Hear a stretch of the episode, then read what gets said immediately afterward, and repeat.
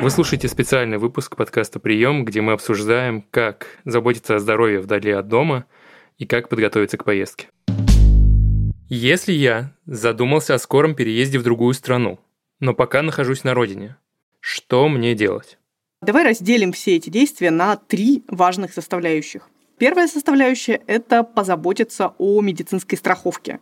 Хорошая медицинская страховка, если она действительно хорошая, в любой стране спасет тебя от лишних трат и даже от хлопот, связанных с тем, чтобы там найти врача, клинику и так далее, и купить лекарства, возможно, получить рецепт, потому что ты как получаешь себе такой уютный кокон заботы со стороны страховой компании. Поэтому, если у тебя есть время об этом подумать, если есть время повыбирать, то стоит этим заняться и оформить себе страховку, особенно с учетом того, что страховка почти никогда не действует с первого же дня оформления, чаще она там действует или в определенные даты, которые ты укажешь, ну или там какой-то период охлаждения в несколько дней или неделю, чтобы не оказалось так, что у тебя уже сейчас было серьезное заболевание, и ты с острой болью выписывал себе страховку, чтобы тут же и воспользоваться.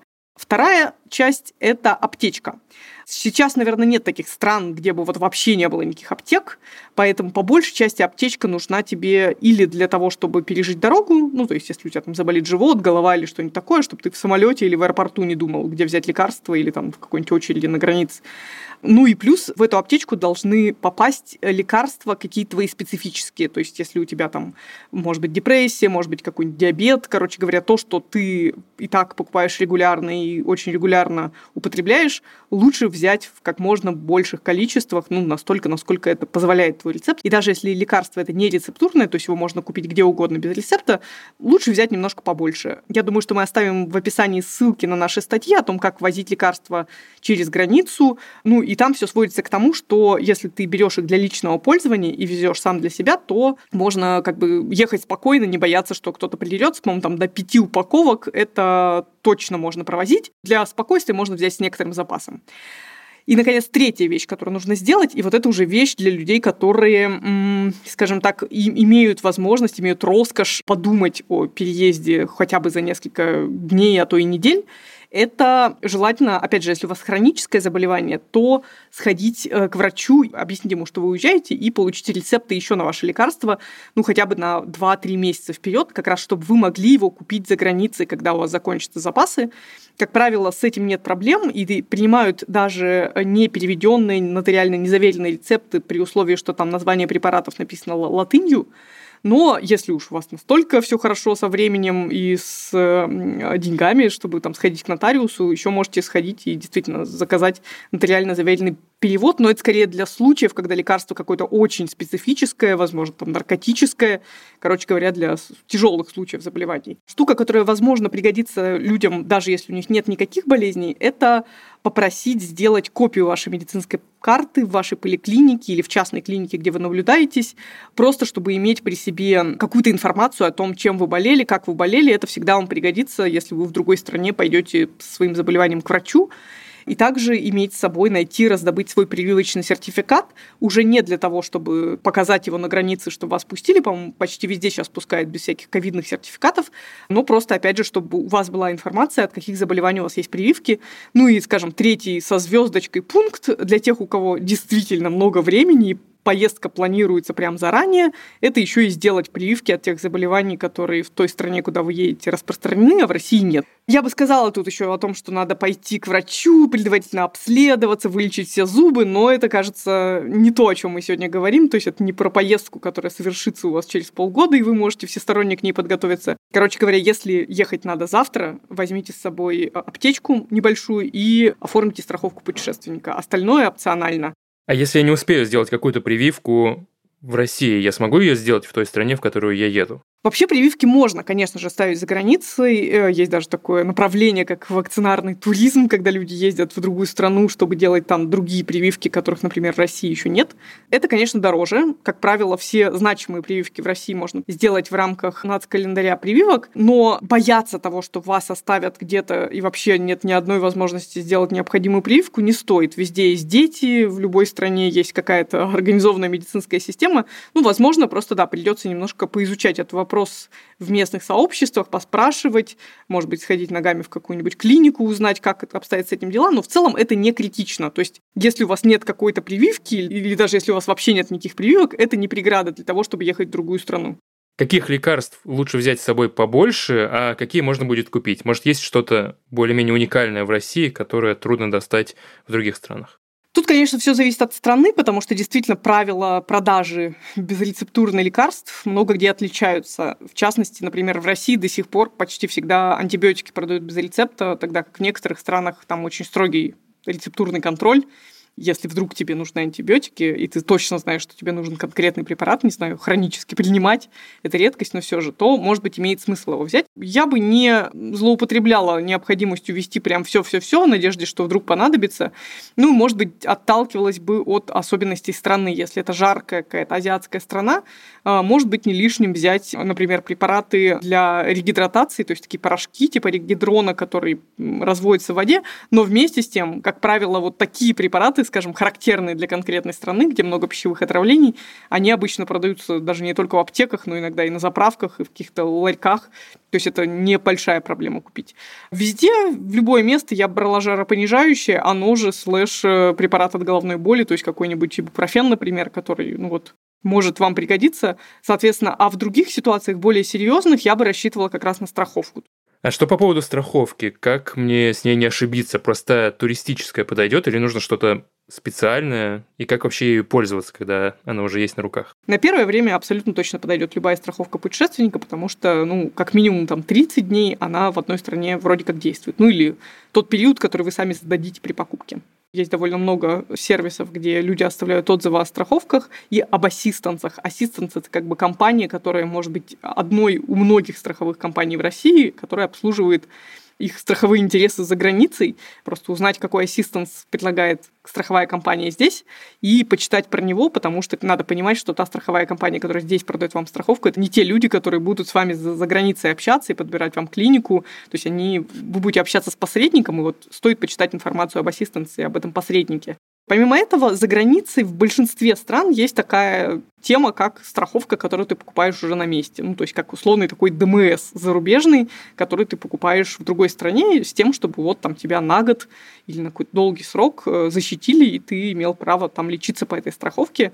Они тоже стоят по-разному, включают в себя разные, но я бы сказала, что это не безумные деньги, то есть там, ну, начиная, не знаю, от тысячи рублей за две недели, ну и выше, ну, то есть, соответственно, там от двух до пяти тысяч в месяц и так далее. Это тоже есть разные-разные условия, разные включения, что туда входит, что не входит. Короче говоря, я бы отложила этот момент с оформлением какой-то долгосрочной страховки до момента, когда вы уже точно будете понимать, в какой вы стране и как долго. Если у меня что-то заболело, мне надо сначала звонить в страховую и консультироваться, или я иду к врачу, а потом предъявляю чеки? Оптимально всегда начинать со звонка в страховую компанию.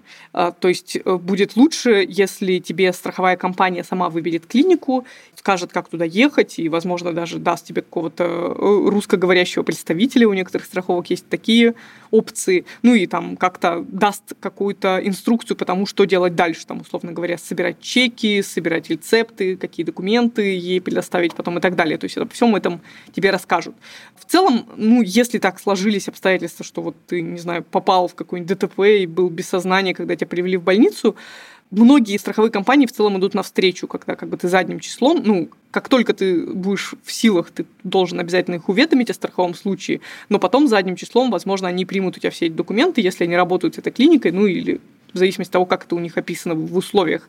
Ну и да, я бы хотела сказать, что в крайнем случае можно обратиться и в клинику напрямую. Опять же, смотря о каких странах мы говорим. Если мы говорим о странах СНГ, то там, как правило, медицина стоит не дороже, чем в России. И поэтому вы можете быть приятно удивлены, когда отправитесь туда с каким-то внезапно разыгравшимся кариесом и вылечите зуб дешевле, чем вылечили бы в России. То есть мой совет настоятельный не обходиться без медицинской помощи, если вот вам действительно плохо и тяжело. Конечно же, да, может быть, надо иметь какой-то финансовый резерв на такой случай, но даже если нет, имейте в виду, что чем раньше вы обратитесь за медицинской помощью, тем дешевле, скорее всего, это вам обойдется при любых раскладах. Есть ли какие-то универсальные правила, в какой ситуации можно и нужно вызывать скорую? Нужно ли как-то сразу предупреждать, что ты э, иностранец, и у тебя нет местной страховки или чего-то? Как себя вести, когда понадобится экстренная помощь? Хорошая новость, Султан, заключается в том, что в некоторых странах, которые нынче очень популярны у российских путешественников, в частности в Армении, в Грузии и в Казахстане, экстренная помощь бесплатна. То есть можно вообще не бояться и смело звонить в местную скорую, и тебе помогут. Действительно, есть страны, но, как правило, это западные страны, США, может быть, какие-то страны Европы, где у тебя есть действительно какие-то большие цены за вызов скорой помощи, где ты ее должен оплачивать сам, вне зависимости от того, правильно ли ты вызвал или неправильно ты вызвал. Тогда вопрос. Я только переехал, мне пока не нужно к врачу, ничего не болит.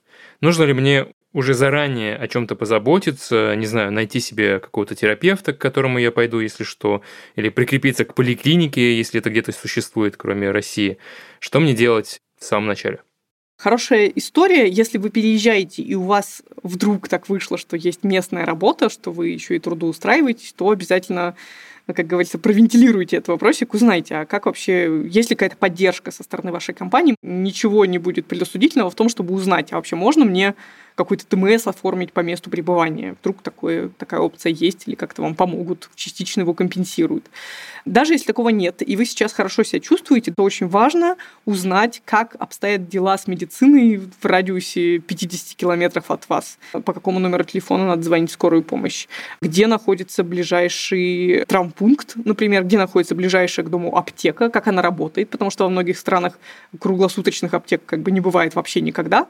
Какие больницы хвалят? Возможно, спросите в каком-нибудь чате, кто ходил к какому-то врачу, там, какого знает хорошего стоматолога, какого знает хорошего терапевта, гинеколога, ну и так далее, в зависимости от ваших интересов, потому что, ну, это, скажем, такой действительно психологически очень сложный момент, ты и так в чужой стране, а тебе вот уже больному надо срочно искать врача, потому что у тебя там страшно сводит живот, и тебе бы, в принципе, до него дойти, а ты еще вообще понятия не имеешь, как он работает, как к нему записаться, по каким часам, на каком языке он разговаривает. То есть, поэтому действительно, мне кажется, что ну, слава вообще интернету и всевозможным соцсетям, информации из первых рук наверняка найдется предостаточно. Подготовьтесь к этому, да, соберите информацию. И также, кстати, будет не лишним, чаще всего это бывает на сайтах страховых компаний, или можно узнать это у какого-нибудь там онлайн-помощника, какие, в принципе, в вашем городе, где вы остановились, есть клиники, которые сотрудничают с вашей страховой компанией. Просто чтобы прикидывать, если что, вообще, насколько это далеко ехать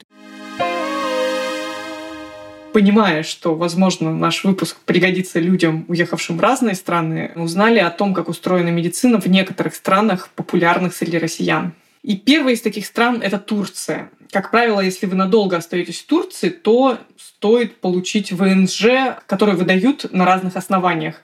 Для получения ВНЖ нужна специальная страховка. Они бывают разные, но, как правило, они не такие выгодные, как для резидентов. А вот уже после того, как вы получите ВНЖ, можно будет купить более хорошую и дорогую страховку с большим покрытием. Кроме того, в Турции есть система семейных врачей, которая доступна гражданам и обладателям любого вида ВНЖ. У семейного врача можно сделать общий осмотр, сдать базовые анализы, взять рецепт на лекарства, сделать прививки себе и детям и попросить порекомендовать специалистов в больницах. Вторая страна – это Грузия, и здесь ситуация немного иная. Страховку может купить любой желающий вне зависимости от того, есть у него ВНЖ или нет – и она оформляется как минимум на год, но если нет ни страховки, ни ВНЖ, то вся медицинская помощь в Грузии будет платной.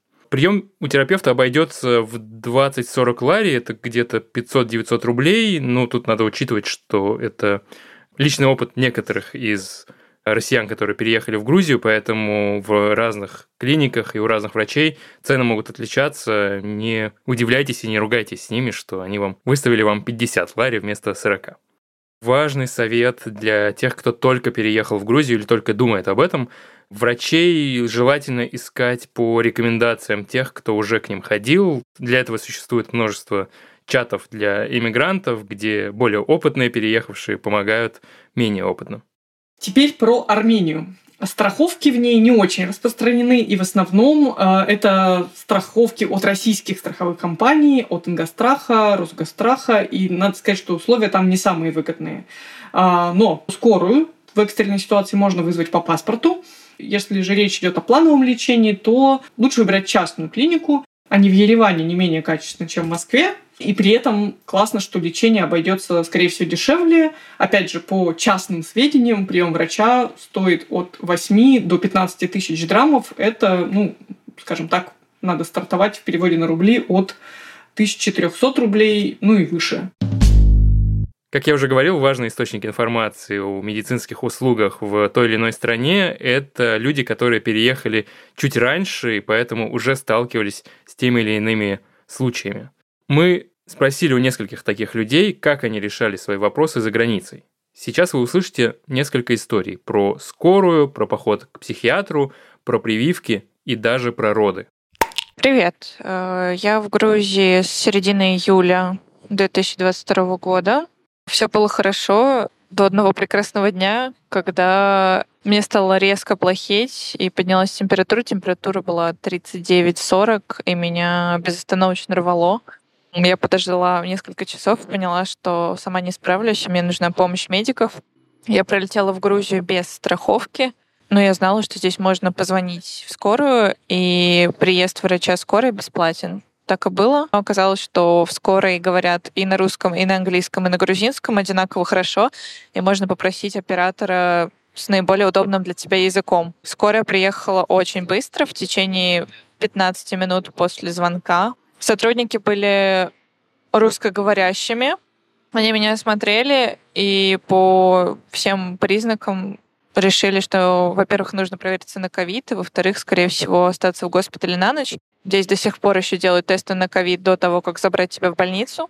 Если у тебя положительный тест, тебя оставляют в одной больнице, если отрицательный, везут в другую. У меня был отрицательный тест, мы поехали в другой госпиталь, и там меня полностью обследовали. Но у меня забрали все анализы, свозили на УЗИ, кардиограмма и вот прочее, прочее, прочее. Но мне позже объяснили, им нужна была полная клиническая картина, и сразу меня предупредили о том, что я не гражданка Грузии, у меня нет медицинской страховки, поэтому мне на следующее утро придется оплачивать это все самостоятельно. Я подписала соответствующие бумаги. В госпитале мне диагноз не смогли поставить, то есть они сказали, что это отравление, но нужно исключить вероятность инфекции. Вполне возможно, что это ротавирус, но они не уверены. Я поехала в инфекционную больницу, там записалась на прием, пошла к врачу. Это тоже заняло у меня буквально 15 минут времени. Она предположила, что это простое отравление, там нет никаких признаков инфекции. То есть дальше исследования не проводились.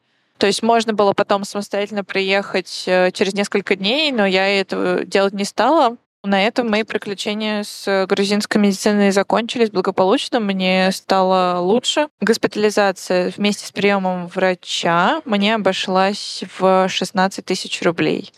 Мы приехали в Грузию в середине марта и хотели привиться от ковида Pfizer. В марте еще можно было поставить, не дожидаясь трех месяцев пребывания. Ставили всем, потому что была просроченная партия Pfizer в Тбилиси. В одной клинике я туда пришла последний или предпоследний день там была очередь, потому что все хотели поставить как можно быстрее. Тогда еще были, было много ковидных ограничений. Там было очень современное здание, очень вежливые работники, все хорошо поставили. Э, я немного переживала, потому что мне до этого много лет не ставили никакие прививки. Но симптомы были, как все описывали, где-то сутки. У меня была температура. А вторую дозу я пошла по старой информации я записалась в клинику на Казбеге, потому что я слышала, что русским ставят только там. Я туда записалась, прихожу, мне говорят, а мы здесь не ставим с русскими паспортами. Я такая, в смысле? У меня же запись. Если эту запись сейчас не отменить, то мне потом скажут, что система думает, что вам только что поставили прививку, и мы не можем вас записать снова. Они такие, ну, мы не можем вам отменить запись, идите в республиканскую клинику. Там ставят русским, я такая, ну ладно. И побежала, благо республиканская клиника, та, в которой я первую дозу ставила, была недалеко. Я туда добежала, сделала эту вторую дозу. После того, как я получила вторую дозу, э, я поехала в Дом юстиции, чтобы получить европейский сертификат о прививке. Ты туда просто приезжаешь со своими бумажками, которые тебе выдают после прививки, говоришь, хочу получить европейский сертификат, тебя отправляют в нужное окно. У меня это заняло пять минут. В общем, там тоже все налажено. В Армении я нахожусь где-то с начала марта. Первой проблемой, конечно, стала страховка. Я сразу начал думать, что нужно делать страховку. Посмотрел на страховку Тиньков, это такой, но потом я оформить ее почему-то не смог. Вот. И я как-то забил на это дело. Потом смотрел местные какие-то страховки, их я находил просто через чаты. Есть, были разные чаты людей, кто работает в той или иной сфере, например, там журналисты, СММщики, вот всякое вот такое. В итоге я отказался от страховки, и потом у меня встала проблема того, что мне нужно было, ну, в общем, сесть на антидепрессанты, потому что очень грустно было, очень тяжело переезд дался, если говорить совсем, да, как бы просто не вдаваясь в детали. Вот, я психотерапевта начал себе искать и психиатров в то же время. Вот. Помогли мне местные ребята, то есть армяне, они мне посоветовали, я познакомился с одной девушкой, она говорила, что она к нему ходила, и муж у нее ходил к нему. Вот, и поэтому я обратился просто к ним, попросил контакты, мне очень понравился этот центр, это было вообще супер мило. Я когда зашел к ним в центр, это было ощущение европейского такого психиатрического центра. Ну, я хотя и не был в Европе, если честно, но в кино представлял примерно так. Ты заходишь к нему, у него такие ковры, небольшой камин, такая небольшая кровать, на которой ты э, лежишь, да, как в стереотипных фильмах, э, где как-то фигурируют психотерапевты. И, значит, говоришь, да, там что-то. Про языковой барьер было вообще супер. Я предложил на английском общаться. Он говорит, да, как вам удобно, английский, русский, то есть там специалист вообще очень крутой, Арам Ашотович его зовут. Вот, э, он вообще очень суперский, учился за рубежом, учился в России, очень многими практиками владеет, даже которых у меня, например, я вообще с региона, у меня в Сибири такого не было, таких практик, а здесь вот я смог найти, да. Проходила консультация в общих чертах очень э, мило, он меня спрашивал про прошлый опыт э, взаимодействия с подобного рода специалистами, и языкового барьера, ну, очевидно, никакого не, не было совсем. Да? Мы немного э, про таблетки разговаривали, про мою проблематику, про его личный опыт. Я очень его допрашивал по поводу конфиденциальности, потому что та информация, с которой я работаю, она все-таки э, предполагает да, некоторую да, секретность, э, можно это так назвать. И он меня убедил, и в общем-то, я ему поверил, что все, все, все, все должно быть э, открыто и честно, как с любым подобным специалистом, да. Оплата была картой, наличкой, как удобно. Он предложил мне альтернативы, не, не стал просить, чтобы... Он просто очень дорогой специалист, и по моей проблематике был специалист подешевле, и когда я, в общем-то, сказал, что, ну вот, у меня возможности сейчас платить вам нету, он говорит, да без проблем, вот есть другой специалист, вот можешь к нему походить, это вообще типа супер и окей. Я, ну, как бы, я послушал его совет, и все было хорошо. Затем у меня была проблема с зубами, мне нужен был э, специалист на чистку зубов, и, конечно, в Армении просто потрясающая стоматология. Все отзывы, которые я слышал даже от других русских, когда искал врача, э, ну, стоматолога, они просто отзывались, ну, в общем, они были в восторге об этом. Своего специалиста я нашел, честно говоря, просто через сообщение. Я вбил в одной из групп слово «стоматолог» и нашел первое попавшее сообщение от какого-то парня, я его даже не знаю. И все, и там был личный номер специалиста, я позвонил ему, это оказалась женщина очень такая вот, она со мной как с ребенком возилась, потому что я очень не люблю боль, и это было очень забавно. Взяли денег, кстати, меньше, чем в России бы за это взяли. Там была э, чистка, получается, по-моему, ультразвуковая называется. Вот. И э, взяли около, ну, в переводе на русские деньги, около 2000 рублей – платил я сам без какой-либо страховки, вот, и никакой проблемы там, ну, то есть языкового барьера или записи не было. Мы с ней очень быстро все это обговорили и так далее. Здесь прикол в Армении в том, что большинство людей, да, именно старшего, да, назовем так, поколения, они все-таки знают русский. Молодежь, она понимает русский, потому что его вот в школах часто учат и так далее, но стесняется о нем говорить. А вот у старшего поколения из их практики, потому что большая часть них там в Москве жила, еще где-то в России, они спокойно говорят. Поэтому никакого, э, никаких барьеров никаких проблем вообще не было, но да и доволен я остался лечением, потому что меня она очень мило успокаивала на русском. Вот. И вновь я обращусь к ней обязательно. Мы договорились лечить мой кариес, который появился здесь из-за того, что я заедал стресс сладостями. Приехала в Ереван в начале сентября, ехала на скейте, упала, скейт вылетел э, из-под ноги, упала, был сильный ушиб э, лодыжки и локтя. Меня донесли до дома, э, вызвали скорую, которая обычная государственная, как в России. Приехала за 10 минут, и два врача, Меня осмотрели, сказали точно, что нужно делать рентген. Я попросила узнать, э, где сделают быстро, и чтобы я не ждала в очереди. Э, врач обзвонил несколько клиник, и частных в том числе, и отвез меня в государственную, которая была там, в 10 минутах от нашего дома. Э, отвезли на каталке. Я ничего не ждала, сразу сделали рентген, переложили аккуратно, заботливо э, сделали рентген, сказали, что перелом щиколотки без смещения, э, что нужно делать гипс, сделали сразу же. И через 20 минут после того, как меня привезли в больницу, я уже была свободна. Заплатила за рентген 8 тысяч драм, за гипс 25 тысяч драм. Можно было оплатить э, страховкой, но у меня ее не было в доступе. Я сейчас подалась, чтобы мне вернули деньги. То есть все вместе получилось там около 6 тысяч рублей.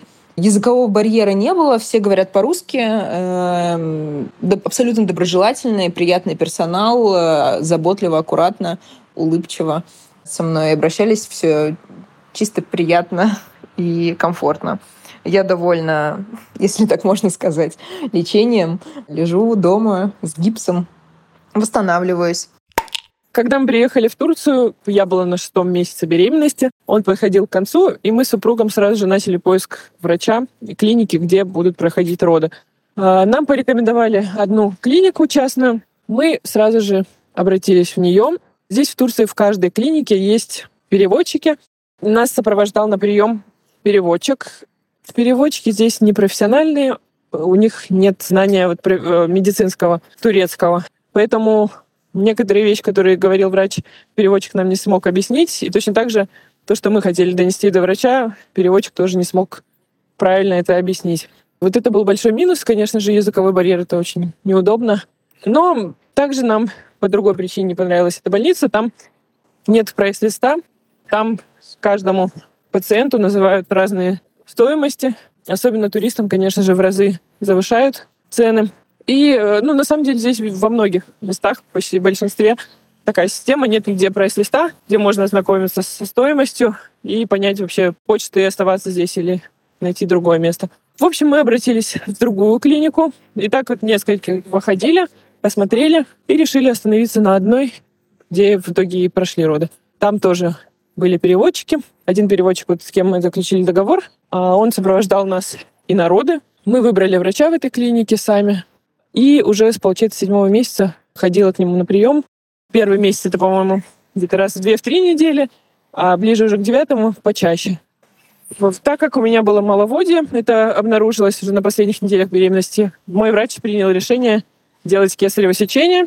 А вообще в Турции очень мало кто рожает, ну, естественным способом. И чаще всего бывает кесарево сечение. Почему-то здесь врачи сами всегда на этом настаивают. Ну, в моем случае реальная была причина потому что я все время оставалась на связи со своим врачом из Москвы и всегда все перепроверяла, потому что был страх все равно в другой стране, ничего не понятно, и переводчики все равно не до конца недостоверно все переводят. Мне назначили дату родов, я собралась с супругом, приехала. В палатах здесь во всех больницах практически, ну, где мы были, есть койка для супруга, либо для человека, кто будет сопровождать, если сама женщина этого хочет. Мы с супругом собрались в день родов, приехали. На операции присутствовало где-то человек 12 14 медицинских работников. Я удивилась этому количеству. Я не знаю, сколько бывает в России. Изначально планировалась спинальная анестезия, эпидуральная вроде как называется. Но так как, видимо, из моего страха я не смогла расслабиться, и она на меня не подействовала, в итоге мне сделали общий наркоз. И так как э, врачи не могли понять мое состояние, им пришлось приглашать нашего переводчика на роды, а он стоял за дверью с супругом. Ну, я очнулась уже у себя в палате, все было хорошо, слава богу, и с ребенком все было хорошо. В общем, осталась довольна. Единственное, чем я не осталась довольна, это так получилось, что наши роды выпали на праздники здесь, в Турции.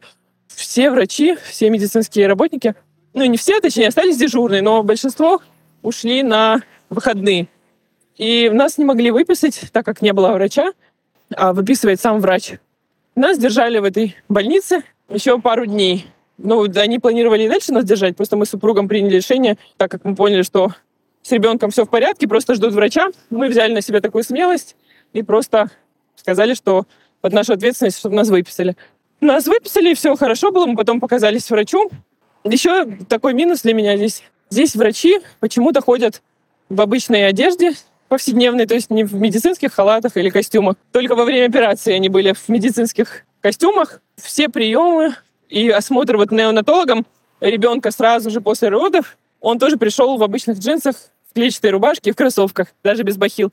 Это, конечно, не понравилось. А так, в целом, вот именно врачом, который принимал роды, очень довольна. Получается, что роды нам э, изначально мы заключили договор и договорились на 16 тысяч лир.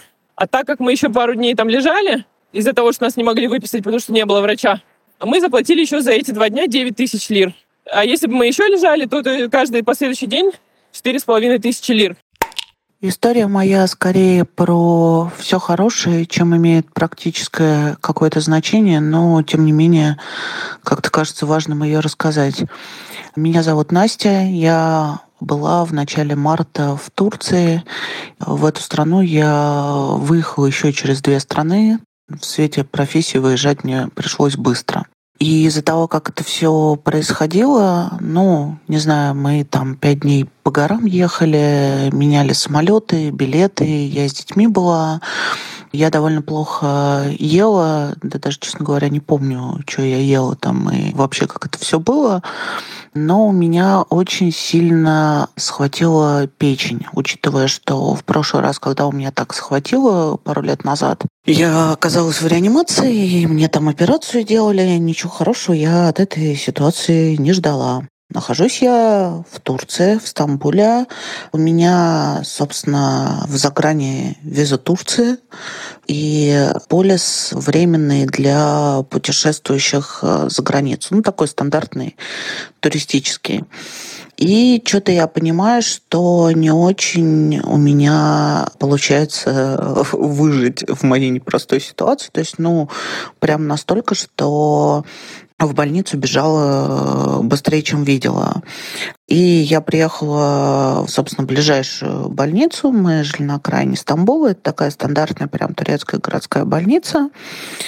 Там случился большой пшик в том смысле, что они меня начали оформлять. Мне надо было сделать УЗИ, мне надо было сделать там ряд манипуляций, взять анализы на воспаление, там всякое такое, а полис мой страховой не вбивается. У них там есть компьютерная система, в которой сбивается полис, включая там всякие туристические. Ну и мы все там объясняемся, они там пригнали врача, который знал русский, потому что я не очень хорошо по-английски говорю. Они позвонили сами в страховую, страховая отморозилась. Ну, то есть они вообще на тот момент ничего не делали и трубку не брали. Вот. Одновременно в этот же день вырубились карточки. Картина такая, я лежу в больнице под капельницей, у меня нету карточек, у меня там есть какое-то количество лир, но, очевидно, недостаточное. А восемь турецких врачей, включая одного русскоязычного, который мне переводит вообще все, что со мной происходит, пытаются обмануть систему турецкую здравоохранения, чтобы вписать мне бесплатно УЗИ и анализы. Они потратили на это без балды два часа. В это время они мне там делали УЗИ как раз, ждали анализов. Я еще так осторожно говорила, что типа, ребята, может, не надо, а я вот вам заплатить, скорее всего, не смогу, а вот я уже прям точно не смогу. Ну, мне говорили там, подожди, подожди, и ничего. Короче, в итоге они меня каким-то образом протырили, сказали, что, знаете, мы лучше будем разбираться с э, вашей страховой, офигевшей, чем с э, вами в таком состоянии. Выписали мне лекарств, поговорил русскоязычный врач с моим московским врачом, по-английски, выяснив там какую-то мою предысторию там и всякое такое. Они мне сказали, где купить лекарства, чтобы это было в половину дешевле.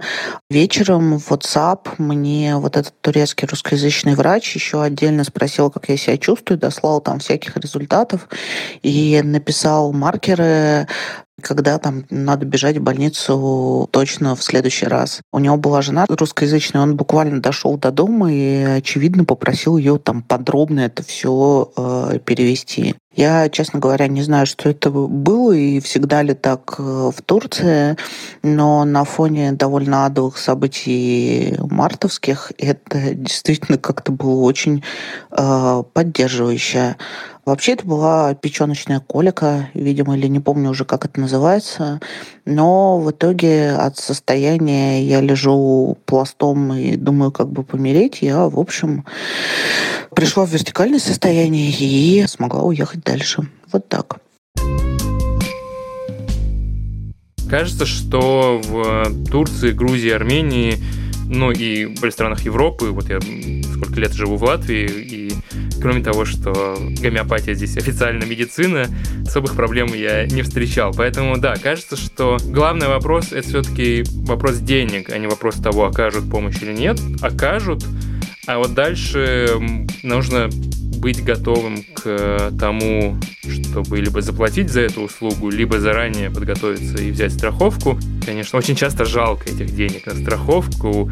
Ты такой, блин, а, а вдруг не пригодится? Ну, а еще меня, знаешь, немножко вдохновляет, наверное, тот факт, что все-таки, как бы, ну, как бы медицинские принципы едины во всех странах. То есть, в целом, люди лечат людей, вне зависимости от того, откуда ты приехал, на каком языке разговариваешь. Ну, плюс-минус, врачи во всех странах работают одинаково. Не то, что в одной стране собрались сплошь циники и грубияны, а в другой лапочки.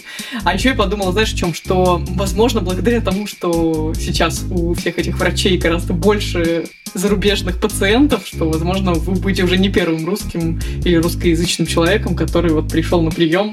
Так что я думаю, что интернациональность медицины в ближайшие месяцы только возрастет. Это был специальный выпуск подкаста «Прием».